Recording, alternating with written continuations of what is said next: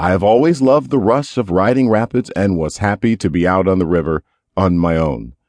But before I knew what was happening, a wave caught me from the right, slammed me out of my raft, and pushed me towards the bottom of the river.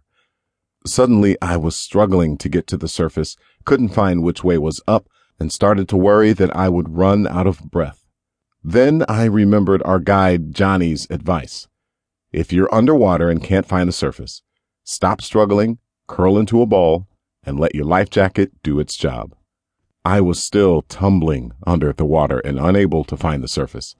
And then I clearly remember thinking, I hope Johnny is right. As I curled into a ball as instructed, fighting to keep calm, I quickly popped up to the surface near my son and his fellow rafter. I climbed back into my raft just in time for my son to hand me my paddle, which he'd managed to recover with a huge grin of relief on his face.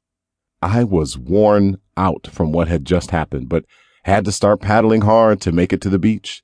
Big Drop 1 was roaring just ahead, and if I couldn't get there, I was going over Big Drops 1, 2, and 3. Alone. I paddled and paddled and paddled. It took every bit of energy I could muster to make it to that beach.